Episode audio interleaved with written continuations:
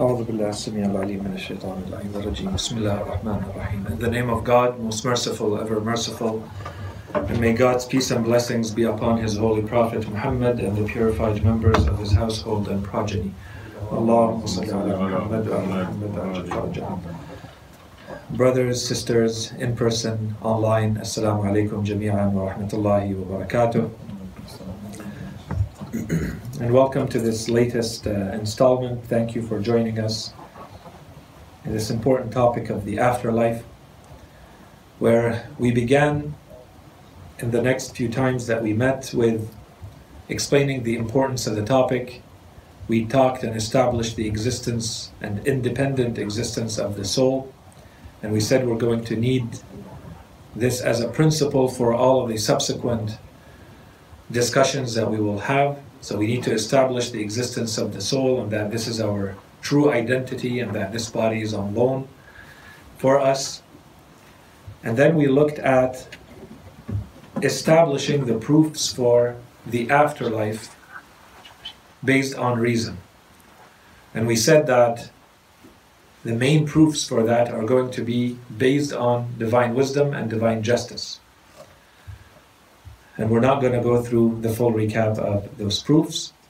And then we turn to the Holy Quran to see if it also establishes rational proofs for the necessity of the afterlife.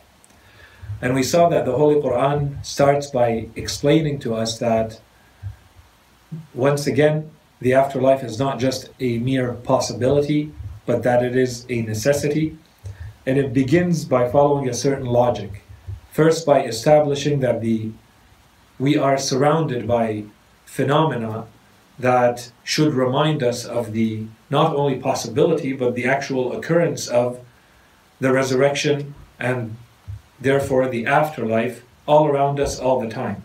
And just looking at the normal cycle of life and death as it happens in nature, Allah subhanahu wa ta'ala and the Holy Quran tells us that the reason why He created this world in this specific way is specifically to attract, to pull, to draw our attention to the reality, to the possibility, to the necessity of the afterlife.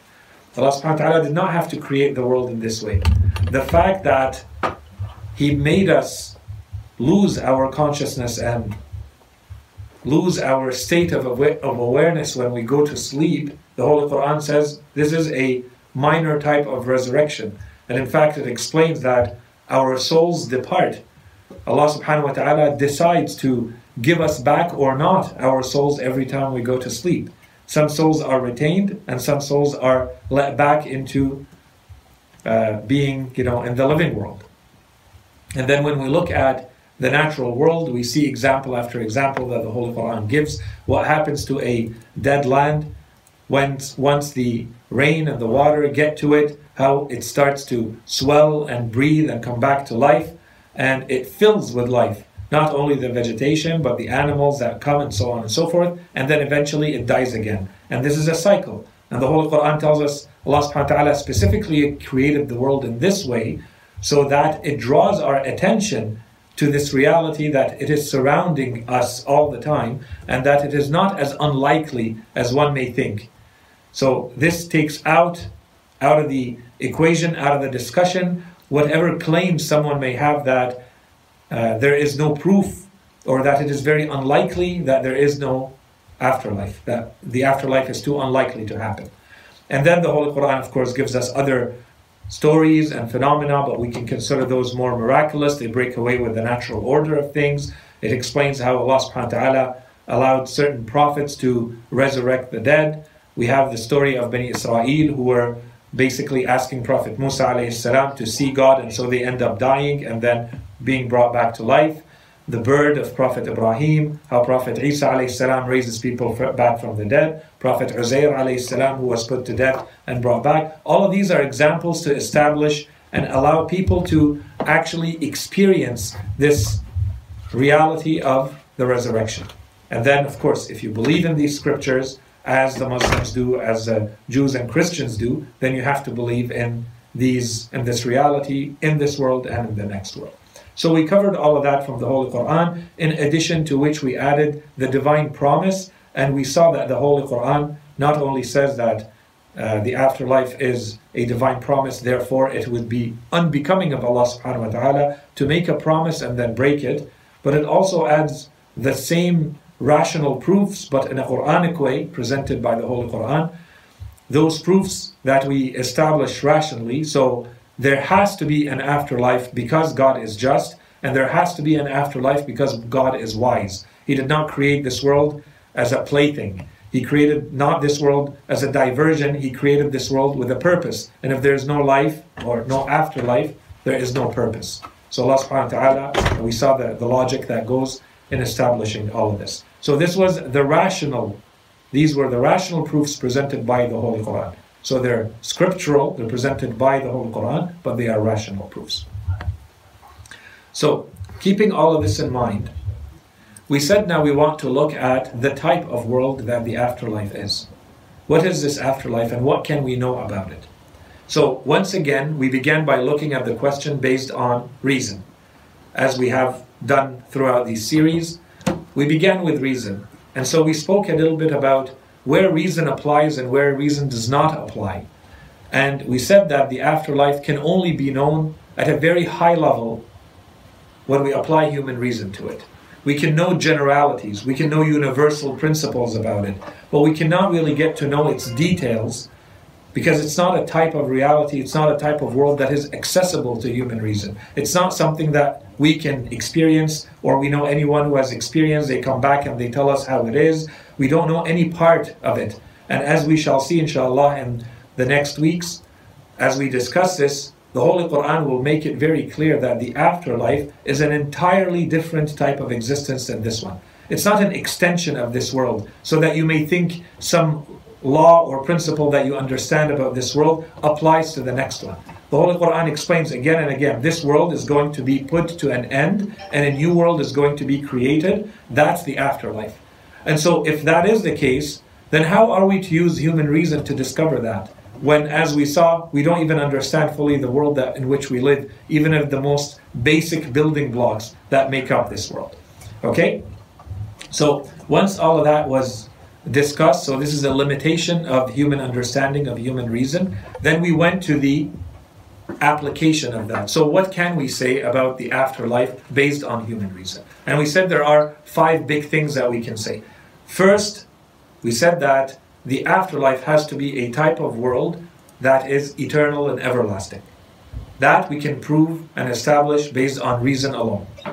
Secondly, it has to be a type of world where the perfections exist in an absolute way. In this world, anything that we may call a reality, whatever it may be, any quality that we have in this world is not absolute. So if you apply this to any entity that exists, there is nothing that exists in an absolute, pure sense. This exists in the afterlife. The third reality, and of course we're not going to repeat everything we said to establish all of these. The third reality is that clearly in this world, there are two types of actions. Therefore, we need two types of existence in the afterlife. Okay, so we don't know the details, but we know that there is good and bad in this world. The next world needs to be able to accommodate for those, both of them. The fourth reality is that, based on divine justice, we said that this world does not allow for full fairness, full justice to ever happen in this world because of the nature of this world. You can never repay someone fully and justly, depending on the type of good or type of bad that they have done. If it was very good or if it was very bad, it would be outside the nature of this world to allow us to fully repay them, fully punish them or fully reward them. And we gave as examples someone who, let's say, sacrifices their life to save 1,000 people, or someone who does the opposite, someone who kills 1,000 people. How do you punish someone like that? This world does not allow for this. So if you believe in divine justice, then you have to say there has to be a world in which there is a way to fully punish and fully reward for these types of actions, which is impossible to do in this world. Okay? And then finally, and most importantly, we said the main difference between this world and the next world, and for us, for our practical purposes, for the manner in which we live our daily lives, this is where it really you know, as we say, the rubber hits the road. This is where it makes a real difference in our day-to-day lives. The main difference is that this is a world of action and there is no accountability. And the next world is a world of accountability and no action. There is no justice in this world. No matter how you spin it, you have people who do really well, really good, who sacrifice, who do everything that they're supposed to do. Human history does not recognize them, does not reward them, does not make of them heroes or people recognized, and so on and so forth. And you have the opposite. People who do horrible, evil things to all kinds of people. Sometimes this lasts for generations or decades or centuries, the bad that they do. And yet, history recognizes them as heroes and as good people, and this is the type of the world that we have. Okay, so again, we're not going to repeat all the details. This world is not a world created for justice and fairness. This is a world to see how human beings behave if they are given freedom of choice and put in certain situations and circumstances. That's it. And all of the results, all of the outcomes, all the good and bad needs to be pushed back, postponed to the afterlife. The rest is part of the test. So if you do good and you receive good in this world, that second good that you got is also part of the test of this world, to see what you're going to do with it. Because this is not a world of results, and this is not a world of rewards and punishments. Okay, this is a world of test. So if this is well understood, it means that the next world can only be a world of reward and punishment, and can never be a world of action. So any action that you have, any application of your free will needs to happen in this world. And in the next world, you reap what you sowed. There is nothing else going on in the next world except the consequences of what you put in this world. So when you go to the next world, if in any shape or form you want to add an ability to the human being to exercise a free will, to act, to be accountable for something in the afterlife, it means you're going to need another afterlife after it, in which you're going to have to hold the human being accountable for that. So, and then you have a logical problem. So in short, we said this world can only be a world of action and no outcomes, no reward or punishment, and the next world is only a world of reward and punishment and not a world of action. This is what we were able to conclude based on reason. And we said now, knowing this, so this is not nothing, it gives us a solid foundation for understanding the afterlife. Now we want to get into more detail. And we said, since human reason stops here, these are the limits of human reason. Anything else that anyone wants to say, we said is going to be an excessive reliance on human reason, a mistaken reliance on human reason. So you're going to create your own theories and your own conjecture, but it's not based on any truth. You may or may not be right. And most likely you can't be right because it's not things that you can ever know based on human reason. Therefore, the only alternative you have is to turn to Scripture. And we said, when we talked about prophethood, way back when we did the series on prophethood, we said that this is one of the main reasons why Allah subhanahu wa ta'ala reveals certain things to people that we call a religion. One of the main reasons is that Allah subhanahu wa ta'ala has given us faculties, has given us human knowledge, has given us empirical senses to allow us to explore the world, to discover its laws, and so on and so forth. But this is where it stops. There are limitations to this. We cannot discover everything.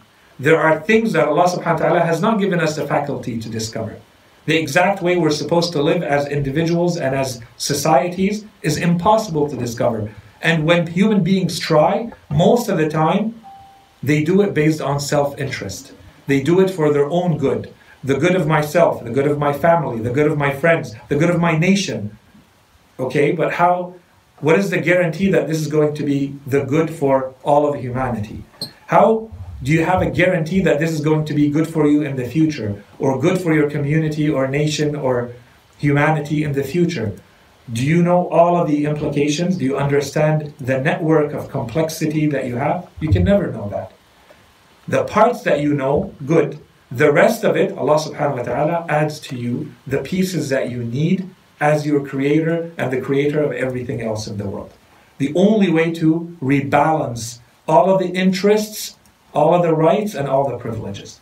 Otherwise, you always see that it falls in one way too much or the other way too much. There's always an exaggeration and a misbalance. And anyone who studies human history or human society today, take any example, any field, this is very clear, but that requires a whole discussion on its own. So, all of that said, now we come back to our conclusion, which is, therefore, human reason is limited. And we have to turn to the other source of knowledge given to us by Allah subhanahu wa ta'ala that specifically addresses these types of truths. In this case, for the afterlife, we turn to the scripture. So now that we turn to the scripture, we want to see what does it say about the afterlife. Before we jump into the laws, the principles that are going to regulate the afterlife, we thought that it would make sense to walk through, even though it's very quick, because this would require a very, very long series of lectures. But if we want to do it very quickly, which is, inshallah, what we're going to try to start today, we just want to walk through the main stations, the main milestones that begin taking us into the afterlife. So we have to begin with death. We have to begin with the moments that a human being starts dying, and then as this soul of ours moves into the afterlife.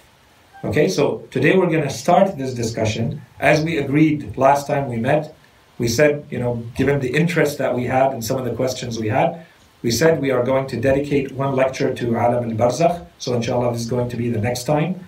And then after that, we will start looking at what actually happens to this world and the next world.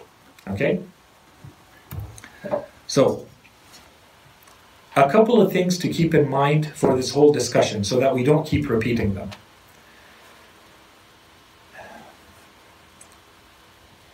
The terms that we are going to be relying on are, in fact, notions presented to us. As we said, we're relying on the Holy Quran here. So we're not going to spend too much time on the ruwayat, otherwise that would add a lot more to discuss, and we're trying to go fast here. So we're relying on the Holy Quran. The terms, the notions, the ideas presented by the Holy Quran use a certain language. So one thing that we need to establish right away before going further into this whole discussion is to agree on whether this is to be interpreted and understood in the literal sense, or is it more a metaphorical, figurative, symbolic language. We need to establish this first before we go too far. We're going to go to the conclusion, establishing all of this. We're going to come back to it and establish it more thoroughly throughout the discussion. We're going to just take the conclusion of this now, and we're going to come back to it later. As we shall see, inshallah, very clearly, Allah subhanahu wa ta'ala says this world is going to end. A new world is going to begin. And for instance, the earth that we live on, this planet, the earth is going to be changed into another earth, for instance. That the skies, the heavens that we have in this world are going to be folded up. They are going to be shattered, they're going to be cleaved, torn apart, folded up. So when you read this, you see Allah subhanahu wa ta'ala is clearly saying, we are going to change this earth into another earth. So obviously the second use of the term earth is not the same as the first one. So when the Quran says there is an earth in the afterlife, you cannot allow your mind to go to this earth and say it's the same. And you make all the assumptions based on the fact that it is the same. There are in fact verses of the Quran that say, we are going to recreate you in that which you do not know. مِنْ شَيْءَكُمْ فِي مَا لَا تَعْلَمُونَ. There is a completely, entirely new creation that you are going to have that you can never know unless you are there. So when you put all of these verses together, and inshallah, as we said, we're going to talk about that in more detail. But because we're starting the topic now and we're going to start relying on the verses of the Quran, we need to establish this first. That when the whole Quran is going to be talking, using a certain language, is this to be always understood literally? When the Holy Quran talks about every single, when it says kitab, for instance, that every human being and every nation and humanity are going to be given a kitab, a book, a register, a record, of everything that they have done. اقرأ كتابك, right? And we are going to put the fate and the book of every person around their neck when they're going to be resurrected. Is this really like a book? You know, in the physical, material sense of a book? There is something clearly that is common between those realities described by the Holy Quran and the ones that we know here. But is it a full correspondence between those realities? No. It can never be. And the Holy Quran says that again and again, that this is going to be a language we use to make you understand to the extent possible, because you are not there. And this is going to bring us back to the realities that we talked about, and the simple realities that we have in this world. You can never really understand being in a completely different time unless you were to go and live in that time. Or even nowadays, someone describes to you a very foreign land that is entirely different in its culture, in its language, and its systems. As much as you try to imagine it, it will never be like actually going there and living there for long enough. Same thing applies to the senses. Someone who has never tasted something, you can describe it to them as much as you want. Unless you actually taste it, all the language of the world is not going to be sufficient to make you taste that. The same thing has to be said about the afterlife. It's going to be something that we experience and we live through. All the language that is used is meant to approximate, to allow us to understand to the extent humanly possible. And so this is not a shortcoming on the language used by the Holy Quran. The Holy Quran has used the language in the most powerful, most, optimized way, maximized way. The maximum benefit that can be drawn out of the language has been drawn out of the language. But this does not mean that the language is good enough or that our human intellect is good enough to understand the realities behind this language. Okay? And so all of this we can summarize in the verse in Surah Al-Imran, verse 7, well-known verse in the Quran that talks about this, that there is certainly going to be some ambiguity in the verses and the terms that we see.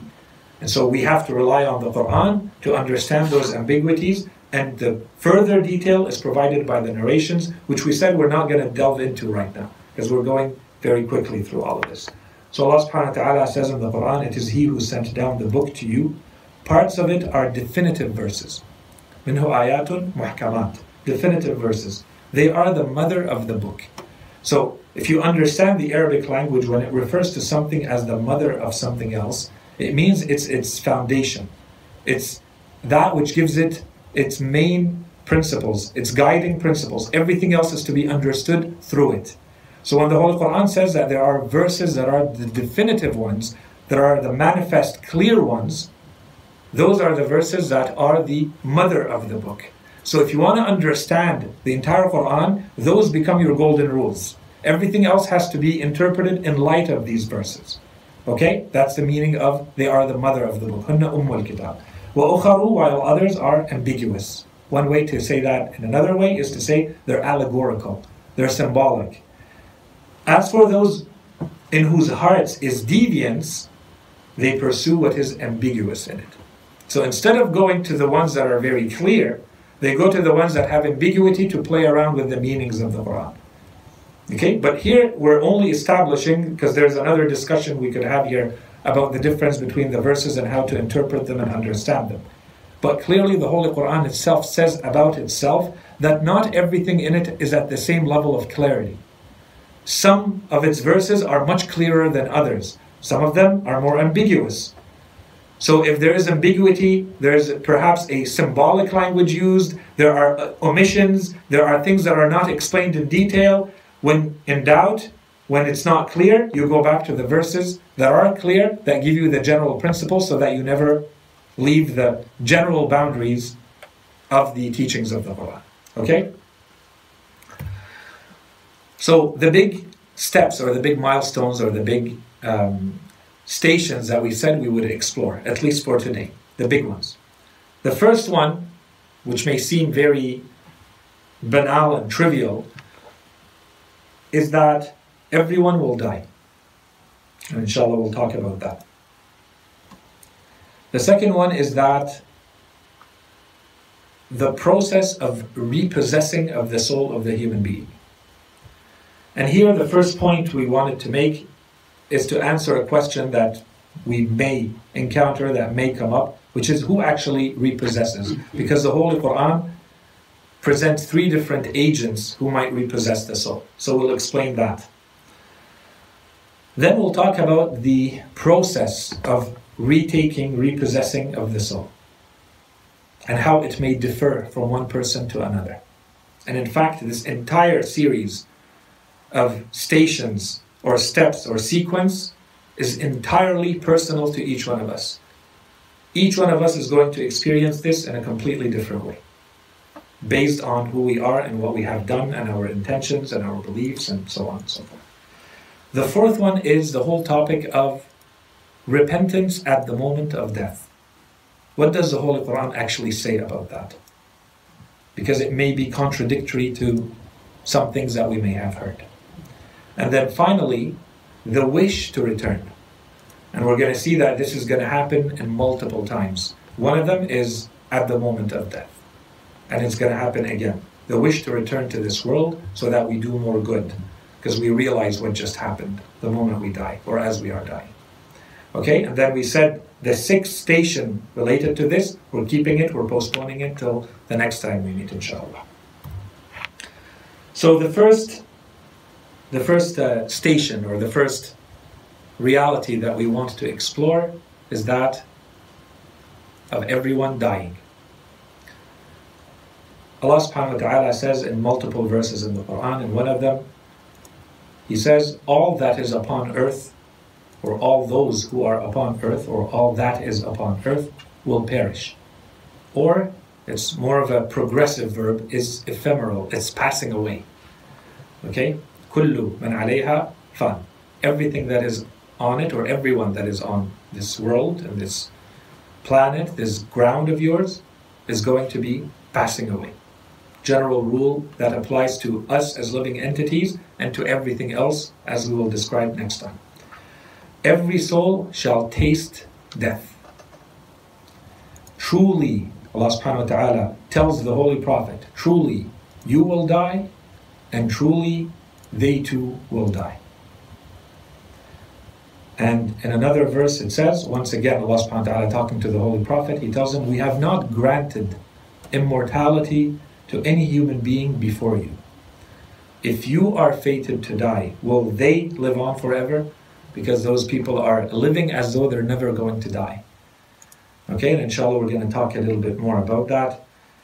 The point here is that there's one way to read these verses that seem to be saying something and we take it as trivial.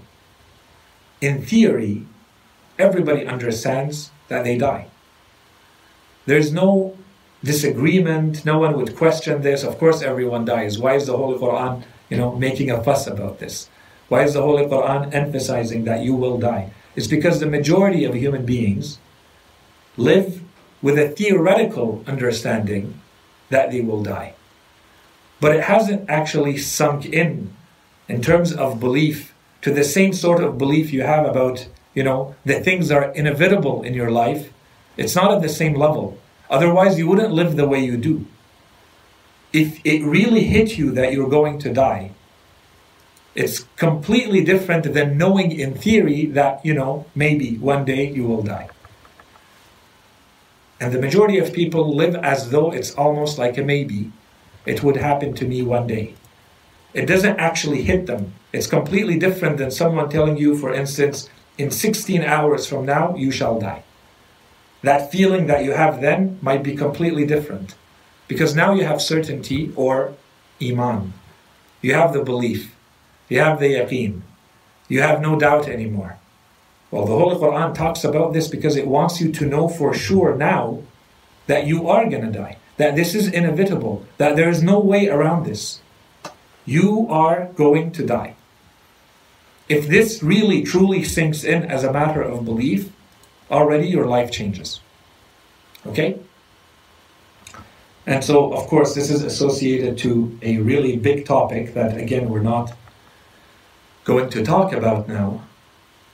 But this is the topic of how much hope And how many aspirations? How long is your hope in this world? How long?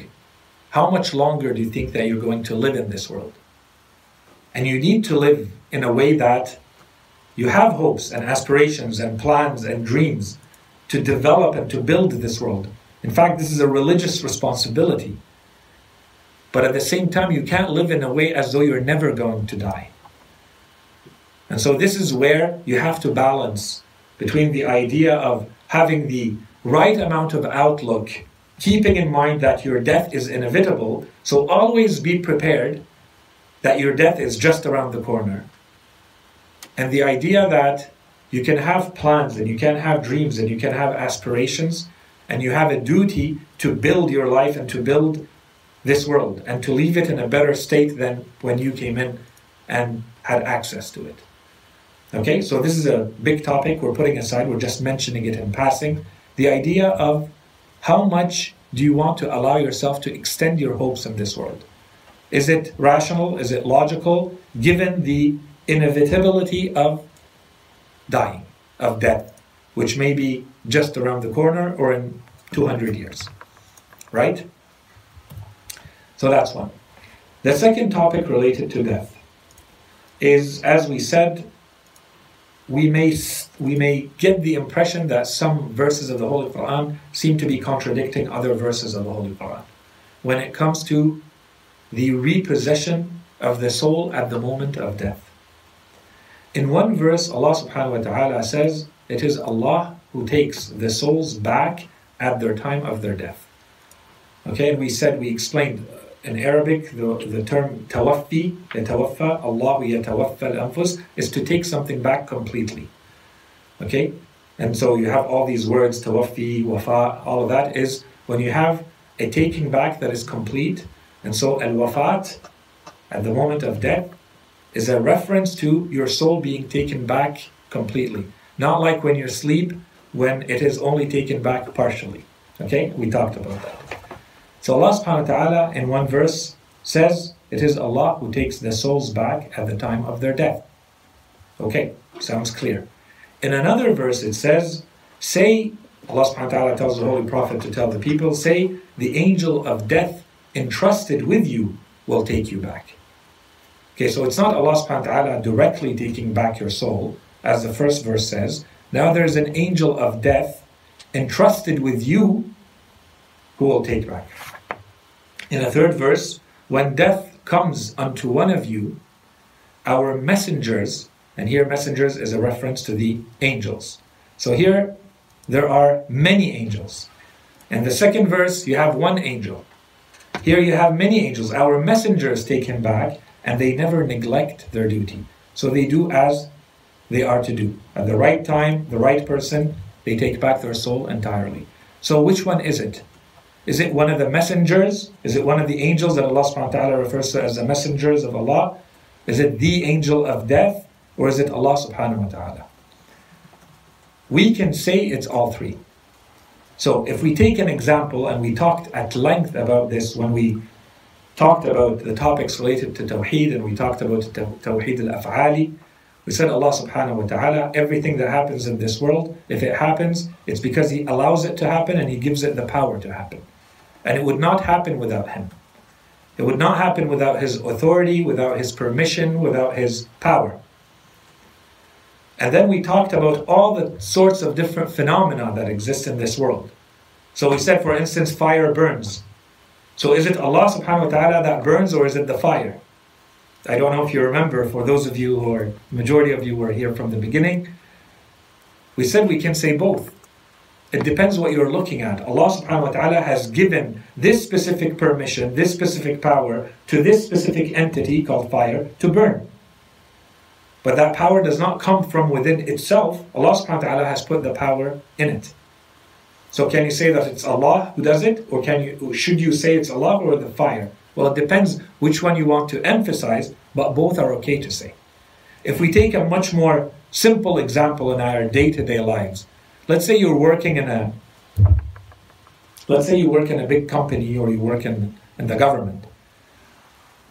Let's say the minister wants to recognize an employee for having worked I don't know, 30 years in a department and they've done a really good job, and so they want to give them a certificate. In certain cases, that employee is going to be summoned and they will go and meet the minister or the prime minister directly, and they will be given that certificate. And so you'll say, the minister gave them the certificate. In other cases, the minister is going to ask the department, or policies are put in place so that that employee is recognized automatically by the system. And so at the end of the day, it might be the supervisor of that employee who gives them their certificate. And that certificate was authorized by the manager, who was authorized by the director, who was authorized by the director general, who was authorized by the minister, who was authorized by the prime minister's office. So who gave it? Well, anyone in the chain could be said to have given that letter. The director general recognized and appreciated the services of that employee, and so they dedicated and they gave them the certificate. Or the direct supervisor, or we could say the prime minister did it, because he's the one who gave the order. The same thing applies, let's say, to a commander, a colonel, a general with a soldier. They give the general orders, and the soldier goes and executes, and the general comes back and says, I did this, or we did that, and that's it. You don't go back and ask, but it was not really you only gave the order, because that authority came from them. Okay, these are minor examples of the idea of the Tawheed al-Af'ali that we explained. And so when Allah subhanahu wa ta'ala talks about the taking back of the soul, it's the same thing. Allah subhanahu wa ta'ala, we said, everything that is in the hidden aspect of the world, al-Ghaib, is actually being managed by this invisible force, which is the angels. And the Quran makes this again and again, this point very clear. And we talked at length about the role of the angels in the world. And so one of their roles is to take back the souls. But the angels don't work without a general manager. The general manager, the one who is mandated with this entire aspect of existence of this world, which is death, is under the authority of one angel. He is the angel of death. That's his main file. That's his main mandate and authority. We don't know what else he does, but that part we know he does as it relates to us, because the Quran tells us he does. And where does he get his power? Well, he gets it from Allah subhanahu wa ta'ala. Especially when it comes to things that are beyond the power and comprehension of human beings, the Quran makes a point. Even though it says an angel might do it, when it comes to things like life and death, because it's so powerful, because it's so miraculous, it breaks away with the order of things, it's so fascinating as a reality, Allah subhanahu wa ta'ala first makes sure to remind you that it's Allah who controls all of this, and then He explains to you the rest of the order. So here Allah subhanahu wa ta'ala establishes clearly that something like life and death, it's all within the hands of God. But with that said, Allah subhanahu wa ta'ala has created a system in which He has asked, has mandated, has given the power to this angel, and He has given him all of these lower rank angels under him to execute His orders, and it's those angels who will come and who will take the souls of specific human beings, as every angel is mandated with the person that they are supposed to deal with. Okay, so that's one topic. I think this one we explored enough. Is the act of taking the soul of the human being the same for everyone or not? Does it change? Short answer, it changes a lot. In fact, most likely, there are no two people whose experience of how their soul is being taken back is going to be the same. What we know clearly from the verses is that there are the extremes. And we have to see, where do we think we fit on the spectrum? Are we more on the good side, or are we more on the bad side? Are we more on the side of those who will have a very easy experience when our soul is going to be taken back? Or are we more on the side of those who are going to have hardship and to experience a torturous event when our soul is being taken back?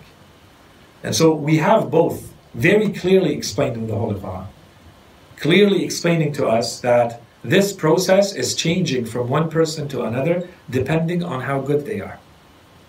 The Quran says in chapter 16:32, in reference to the believers, so when it's talking about those who do good, those whom the angels take back, الَّذِينَ تَتَوَفَّاهُمُ الْمَلَائِكَةُ, while they are in a state of goodness, saying, peace be upon you. So the angel, when they're coming to take their soul to this type of person, they actually salute them. And when an angel says peace, they're not saying peace as a word. It's not a word when they say peace. This is something existential. You're going to feel that peace. You're going to be at peace as your soul is being removed from you. This is a completely different experience than in the other verse when it says, if you could only see when the angels take back the disbelievers, striking their faces and their backsides, saying, taste the punishment of the burning. So they're already getting a taste of things to come.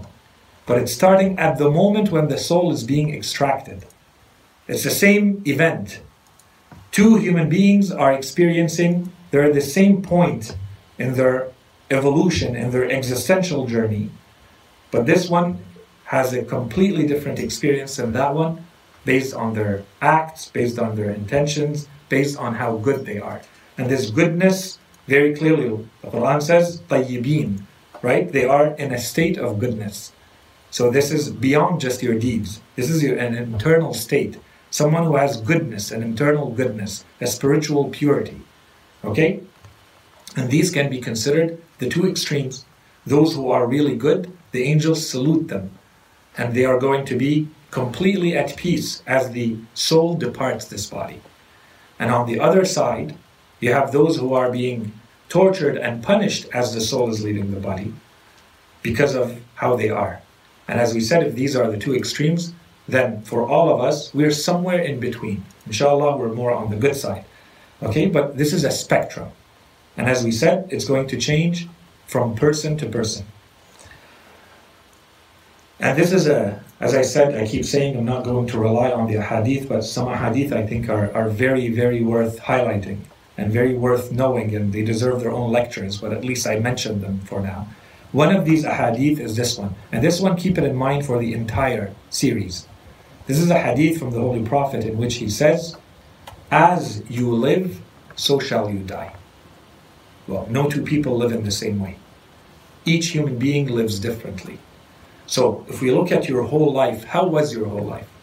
Not what everybody sees, not the external appearance. How was your life really on the inside, your spiritual life? How was it? As you live, so shall you die. And as you die, so shall you be raised. So shall you be resurrected.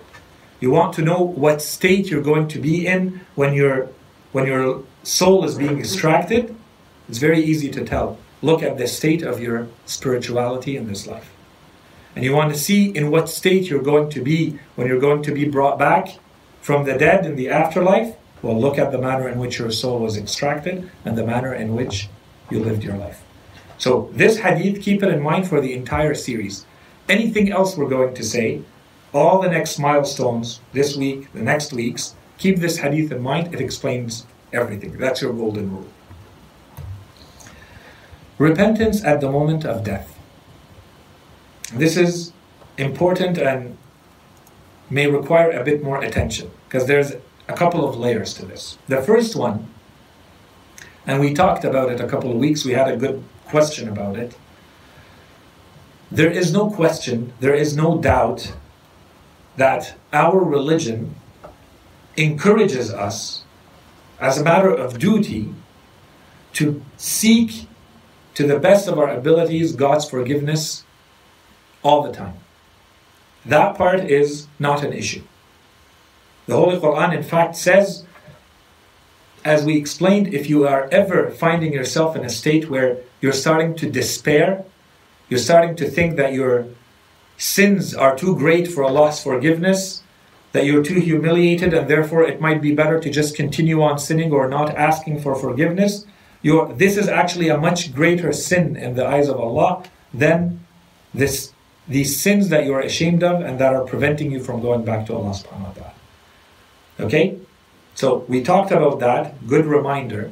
So very quickly, the verses of the Quran that have to do with this topic. God loves those who turn to Him in repentance. And as we said, this verse actually, this translation doesn't do it justice. Okay, when Allah subhanahu wa ta'ala says at tawabin, it's someone not only who turns, it's someone who turns again and again with insistence. This is not ta'ib, this is tawab. Okay, so there's an insistence, there's an emphasis and a repetition in the act. Allah subhanahu wa ta'ala, point blank, there's no ambiguity here. Allah subhanahu wa ta'ala says, God loves those who turn to Him in repentance. Okay, so obviously they made a sin. Why are you turning to Allah subhanahu wa ta'ala in repentance? He's saying, turn to me in repentance. I love the fact that you come back after you sinned. Okay, so that's one. Another verse. And do not despair of Allah's mercy. Do not ever reach a point where you think, that's it, you are not going to be forgiven for anything you have done. And do not despair of Allah's mercy. Indeed, no one despairs of Allah's mercy except the disbelieving people. It's people who don't understand Allah, who don't believe in Allah, who don't believe in His forgiveness or His mercy, who are not going to believe that He can still forgive them, no matter how bad and how wrong their sins are. The third verse, say, O my servants, Imam Ali alayhi salam says this is the greatest verse in the Quran when he was asked. Say, O my servants who have committed excesses against their own souls, do not despair of the mercy of Allah. Indeed, Allah will forgive all sins. Indeed, He is the all-forgiving, the all-merciful. The topic is not the topic of repentance, okay? But I'm keep this in mind as we talk about the topic. Inshallah, this part is clear. The topic is, we're talking about death. So the topic is what happens to someone who wants to ask Allah subhanahu wa ta'ala to forgive them at the moment of death. So if we look at the verses of the Quran, let's see what they say. In a verse it says, do those people await that the angels should come to them, or your Lord should come to them, or some of your Lord's signs should come to them? So what are they waiting to believe? What are they waiting for to accept the truth? Are they basically waiting for these things which will happen in the afterlife? Or what? So it says, do they await that the angels should come to them, or your Lord should come to them, or some of your Lord's signs should come to them? The day when some of your Lord's signs do come, faith shall not benefit any soul that had not believed beforehand and had not earned some goodness in its faith. So, if at the time of death you start realizing that you're dying and you start asking for God's repentance from Allah subhanahu wa ta'ala and asking for His forgiveness, the whole Quran says now it's too late. Now you're seeing the signs. Now the angels have come to you. Now you know that it's all over. Now it's too late. In another verse it says, repentance by Allah. And so this is a very important verse for the whole topic of repentance. So maghfirah, tawbah, that whole topic. All the conditions are there, very simply, clearly stated. Repentance by Allah is only for those who commit evil out of ignorance. So you're not defying Allah when you're doing it. Okay, you're in a state of forgetfulness, a state of weakness. You perform the sin. Then they repent promptly. They repent quickly. As soon as they realize that they did something wrong, that they sinned, they ask Allah subhanahu wa ta'ala, يَتُوبُونَ مِنْ قَرِيبٍ. Right away, as soon as you realize, you ask Allah subhanahu wa ta'ala to forgive you. These are the ones whose repentance Allah will accept. Okay? And Allah is all-knowing, all-wise. Repentance is not for those who go on committing misdeeds. Then when death approaches any of them, he says, I repent now. Nor is it for those who die while they are faithless. For such we have prepared a painful punishment. So now you're taking this as a joke. You think that you can defy Allah subhanahu wa ta'ala knowingly, that you can go on living and performing misdeeds and defying Allah all the way to the last moment. Then now that you feel you're going to leave this world, you can ask for forgiveness and everything will be wiped out. Clean slate. That's not how it works.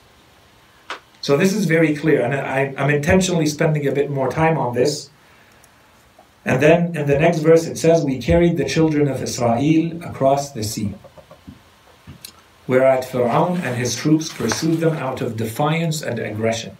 So this is right after Allah subhanahu wa ta'ala says, we asked them to follow Prophet Musa alayhi salam. The sea opened up, they followed Prophet Musa. The sea, Pharaoh and his troops followed them, and the sea closed. And everyone with Pharaoh died, and Allah subhanahu wa ta'ala kept Pharaoh. He lasted longer, even though he was wearing all his gold and he couldn't swim and so on and so forth. Okay, so now we're watching Pharaoh in his dying moments. He says, so Pharaoh and his troops pursued them out of defiance and aggression, until he was overtaken by drowning. See, now he knows that he's dying. That's it, he is stuck. He called out, I believe that there is no God except him in whom the children of Israel believed. And I am one of those who submit. Allah subhanahu wa ta'ala's answer to him is what? Now, when you have been disobedient until now and were among the workers of corruption. You've lived your whole life. How many chances did you have? Allah subhanahu wa ta'ala sent him Prophet Musa alayhi salam. Even when he told him to start talking to him, he told him, you and your brother go, Prophet Harun and Prophet Musa, go and talk to him in a gentle way. Talk to him gently, even though he's saying, I am your God. I am your greater God. Talk to him gently. This is how it began. And then it became threats. And he saw the miracles, one after the other. And then at the end, Allah subhanahu wa ta'ala put his people to death, and he was left, and it did not occur to him to believe in that state until he was sure he was drowning. حَتَّى إِذَا أَدْرَكَهُ الْغَرَقُ. When he was overwhelmed, he was sure that he was going to drown. He did not say, I believe in God. He can't say, I believe in God. That would be too much for him. So he's going to believe in whatever God Bani Israel believed in. So even in that state, he's still playing a game with Allah subhanahu wa ta'ala. He doesn't say, I have now believed in God. Amantu billadhi amanat bihi banu Israel. Whatever they believed in, okay, that I believe in. So just deliver me and get me out of the water. So Allah subhanahu wa ta'ala answers him, Al-an, now? Now you believe? Now that you have seen death? Now it's too late. Okay?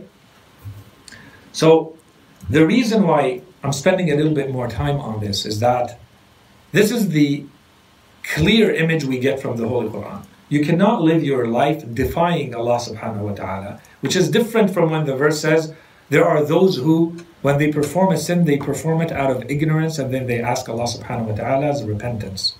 That's different. This is someone who lives their life defying Allah. You know that there is a truth that you should go towards, but you reject it. You refuse it. All the way until your dying moments when it's too late, because now you're sure. The whole test was to live your life in the best way, not when you're dying. So when you're dying now, it's too late. The Holy Quran says now it doesn't count anymore. Now you've seen death. The whole point was to accept the guidance and accept the truth before this moment. The problem is we have a lot of narrations that say, it's still good for you so long as you just say, you know, I believe in God, so long as we have narrations that say, so long as you haven't gargled. Gargled in the sense that your soul has not reached your throat. In another narration we have, it says, so long, from Abu Dhar, he says, so long as the veil has not been lifted. Because we believe that at the moment of death, it's like a veil is lifted and you start seeing the world as it truly is. You start seeing angels. You start seeing your true state. You see things that you did not see when you were alive. So we have a narration that says, so long as the veil is not lifted, so long as you say, I believed and I'm good, before that second, then everything is good. And everything is accepted and you're forgiven and you're going directly in an express lane to heaven. That's not what the Quran says. So I went through the Holy Quran and took out the verses of the Quran that talk about repentance. And I will just recite them very quickly to you. And you tell me, what is the conclusion that you get from these verses? We're looking at repentance. Okay? Can you repent the moment you're dying, and is it going to be accepted from you or not? When you look at the amount of hadith or reports that we have saying, so long as it's done right before, everything is good. Compare that to these verses. The first one says, except those who repent, mend their ways, and declare the truth, mend their ways as in they fix the mistakes they made. So if I hurt someone, I go and apologize and make it better. If I stole money, I go give it back. So on and so forth. That's mend their ways. Okay? So except those who repent, mend their ways, and declare the truth, then it is they to whom I will turn in forgiveness, Allah says. I will turn to them in forgiveness. I will forgive them. Another verse. Except those who repent afterwards, after they did all the wrong. Except those who repent afterwards and make amends. For Allah is all forgiving, all merciful. A third verse. Except those who repent, make amends. Tabu, it's always wa aslahu. Okay? Make amends. Hold fast to Allah and dedicate their religion exclusively to Allah. Those are with the believers, and soon Allah will give the believers a great reward. Yet those who committed misdeeds, but repented after that and believed, indeed after that your Lord is surely all forgiving or all merciful. But if they repent, those people who did all sorts of wrong, but if they repent and maintain prayer and give the charity, then Allah subhanahu wa ta'ala will forgive them. Another verse. Yet, if they repent and maintain the prayer and give the charity, then they are your brethren in faith. Another verse. I think the point is clear, inshallah. Which is, the Holy Quran never says, you just repent. There's always something linked to your repentance. And if you're doing this at the moment that you're dying, is there time to do the islah that the Quran is stating as a condition every time? It says, when you repent, you also have to believe. When you repent, you also have to go and perform the prayer and give the zakah. When you repent, you have to fix your mistakes. You can't do any of that if it's happening in the dying moment. So this changes entirely this notion that you can just wait until you're about to die and then ask Allah for forgiveness. It doesn't work that way. Okay? So that's the point we're trying to make. And inshallah by now this is clear. Wishing to return. There are multiple times the Holy Quran states that people are going to be asking Allah to return them to this life. The first one happens in the moments of death. And then there are requests in the next world, Alam al-Barzakh, which we said that we will talk about later. And then there are requests in the afterlife when the person sees the punishment of the afterlife. And then there are other requests once they are in the punishment. Each one of them, but right now we're talking about the first one. Each one of these, there is someone who right away realizes where they're at, what just happened, and where they're going. And so they ask Allah subhanahu wa ta'ala to return them to this life. Why? And this is the key that we highlighted the last time we spoke. They just realized there is no more opportunity for action. That's why they keep asking to come back to this life. That's why we said this is the most important point for our practical purposes. The most important point is that the moment you reach death, there's no more chance for action. So these people, they intuitively know that that's it. The moment you die, you're paralyzed and you're held hostage to your actions and to your deeds. So they're asking Allah subhanahu wa ta'ala, just bring me back and I'll be good. And the Holy Quran gives us two main reasons why Allah subhanahu wa ta'ala does not return anyone. The first one is that now it's too late for action. This is the whole point of this life, is that you are given a chance and we want to see what you're going to do with it. Coming back after that chance is over basically defies the whole purpose. Why would you go back? Everybody should go back if you go back. That's one. Two, Allah subhanahu wa ta'ala says, although they say that they will do better, these people will not do better. They will repeat the same actions they made the first time. So this is another reason. And the reason for this is, of course, because of the kind of person that you've made yourself to be. This is what you're going to keep choosing every time. You're not going to choose something different. You will end up choosing the same things. So that's it. We put you here. You build the personality. You build to the person that you are. And now you are stuck with whatever you have put in. So Allah subhanahu wa ta'ala says in the Quran, And if you could only see when they are made to stand before the fire, whereupon they will say, if only we were sent back. So this is in the afterlife. They're seeing hell. Okay, they're not in it yet. As soon as they see it, they ask Allah subhanahu wa ta'ala to go back. If only we were sent back, then we will not deny the signs of our Lord, but we will be among the believers. Rather, now has become evident to them what they used to hide before. But were they to be sent back, they would revert to what they were forbidden, and they are indeed liars. They're lying. If we were to bring them back, they're going to repeat the same things they did the first time. Another verse, until death comes to one of them, any one of us, until death comes to one of them, then he says, O my Lord, send me back, that I may perhaps do good in that which I have left behind. Because I can't do good from here. This is not a world of action anymore. So bring me back so that I may do good in what I have left, and the faculties and the money and my abilities in that life, which I have left, but no, it is but mere words, he is saying. Okay? And here in Arabic, and we don't have time to do the commentary of the verse says, لَعَلِّي أَعْمَلُ صَالِحًا. So it's not even sure. It's not even promise with certainty that I will go back and do good. It's maybe that I may perhaps do good if I were to be sent back. Okay? Again, keep in mind, as you live, so shall you die. Okay? It's not that suddenly you're going to turn into someone who is going to be able to do good. That's it. You're stuck with whatever you build and molded in this world and the next. So even if you are to be brought back, that's the mold that you're stuck in. That's it. And follow the best of what has been sent down to your Lord, to you from your Lord, before the punishment overtakes you suddenly while you are unaware.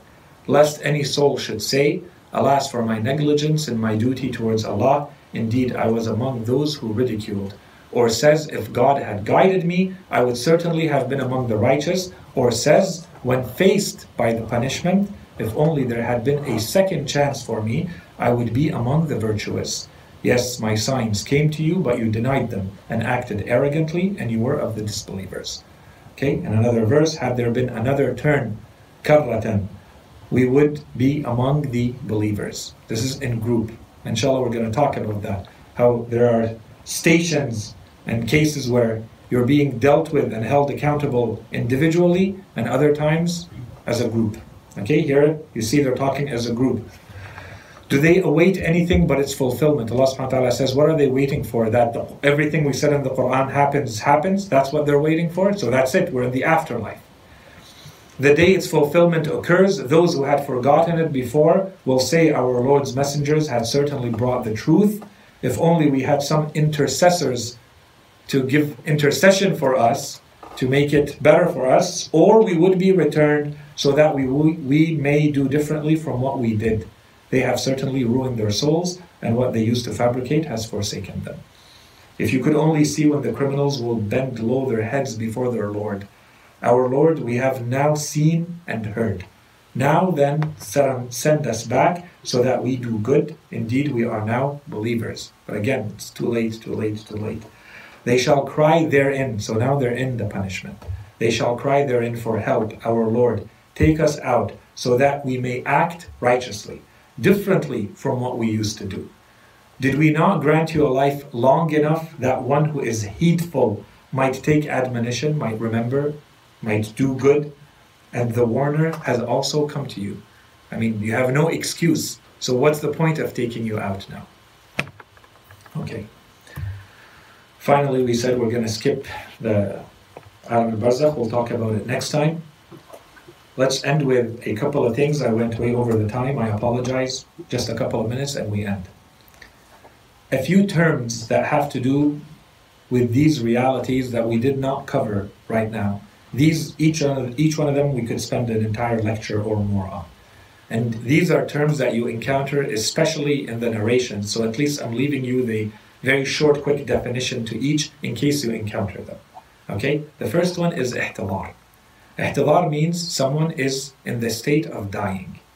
The state of dying, what we see as human beings, what we see is completely different from what the person is experiencing. There is a point of view of us seeing someone who is passing away, and then there is what they are experiencing as they're going through this. A part of that is the process of extracting of the soul that we talked about. how it could be really good or really bad for someone. Okay? So if you see ihtidar, it's a reference to the time when someone is in the stage of passing away. This is not a moment. This is a whole stage. Okay? That's one. The second one is naz'ur ruh. Again, naz'ur ruh is the soul is being taken out. This can be a very long process or a very short process. And it could be very difficult or it could be very easy. But it's not an instant. It's not a black and white or a punctual point in time. This is a process. Naz'ur ruh is a process. Okay? So, again, just to have very high-level definitions. Zuhuq al-ruh is the moment when the soul completely detaches from the body. So now that process is over, and now you are, so the ihtidar and naz'ur ruh, you are still in the process of dying. Zuhuq al-ruh, now you are past the point of death. You are now officially dead. You are now entered, you have now entered your own afterlife. Okay? There's nothing else that can happen from that point on. You are entirely and completely hostage to whatever you left in this world in terms of actions and intentions. And then the term adila. Ya'dil. Al-insan ya'dil. Or adila. And there's a prayer of adila. This is that someone who had a faith that was shaky. That was not entirely firm in their heart and their soul. So at the moment of death, because of the difficulty of that time, of that stage, there are people who lose their faith entirely. If that happens, we say that this person has gone through, they have adala. He's shifted. He's shifted from believing in God to not believing in God. From believing in Muhammad to not believing in Muhammad. From believing in the Quran to not believing in the Quran. That's the udul. And this is the importance of continuously being in a state of reminder of what do you actually believe in. Is your belief deeply anchored in you? There are human beings who go through certain things in life when you're completely in a state of shock, you may forget your name. That's why when, let's say you're in a car, an accident, even if nothing physically happens to you, if a trauma happens in front of you, one of the first things they check if there's nothing wrong with you physically, they ask you, do you know where you are? Do you know what day we are? They're asking you very trivial, very simple questions, and there are people who can't answer. They don't understand, or they understand the question, they don't know how to answer because of the trauma that they've just experienced. It seems that the stage of the soul being extracted from the body is no less of a trauma than these events. We want our faith to be strong enough that even if I were to forget my name and what day of the week it is, I'm not going to forget my faith. That's why I repeat every day in my prayer so many times. It's so that I anchor it and I keep thinking about it all the time. 5 times a day in my prayers, and I read the Quran, and I attend places, and I read books. Why?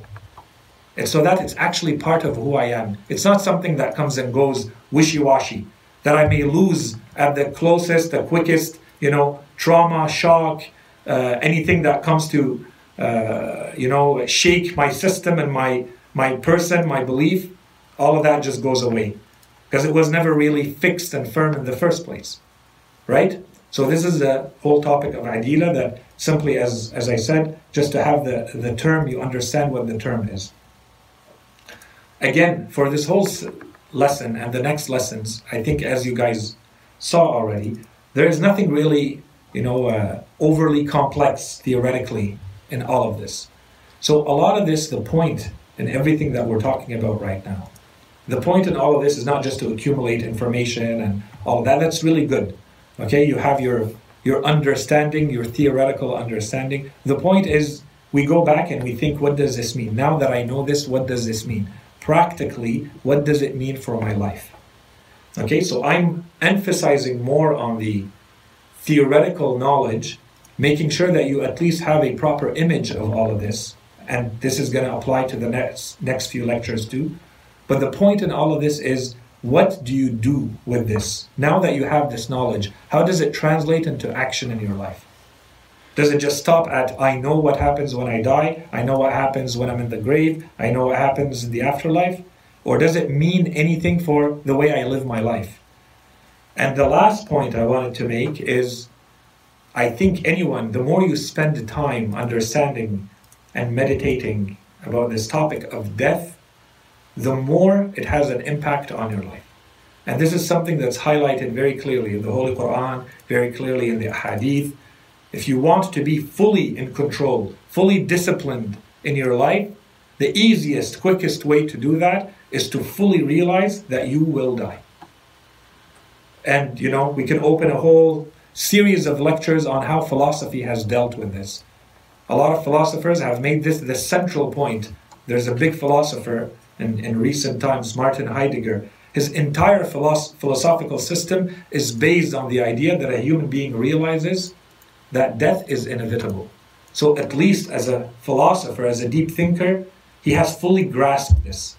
But of course, he goes, we believe, in a completely different direction, because he doesn't have the benefit and the guidance of a religious scripture and a religious guidance. So he's relying entirely on what a human mind can do, which we said has limitations. And so in the end, these philosophies are always going to either make you reach a state of depression or a state of nihilism. So basically, nothing is worth anything, life is meaningless, everything's ridiculous, there is no truth or false, you live it however you want, and so on and so forth. Relativity of values and blah, blah, blah. Okay, so anyways, all of that to say, practically in your daily lives, all of us, you have to find a way to remind yourself of death. Do whatever you want to do. Find the trick that you want to do. But at the end of the day, you need something to remind you that there is death waiting, at least in the big decisions in your life. Things that involve rights of others, things that involve big projects, things that involve where you're going with your life. You need to keep in mind that there is death awaiting. Either you believe in all of this or you don't. So if you do, then there has to be something that reminds you this is happening, so that you don't wake up too late, as the Holy Quran keeps saying. Then we ask, let's go back so that we fix what we left behind. There's a story, very quickly, let's end with that story. There's a scholar by the name of Agha Buzurg al-Tahrani. He, huge scholar, he was a legal scholar and so on and so forth, but he was well known for, as a historian, he specialized in history, in biographies and in bibliographies. The book that he wrote his main work, Al-Dhari'a ila Tasanif al-Shia, it took him 50 years to write it. And if you compare what he did, it would be a monumental task. Today you would have teams of scholars creating that encyclopedia.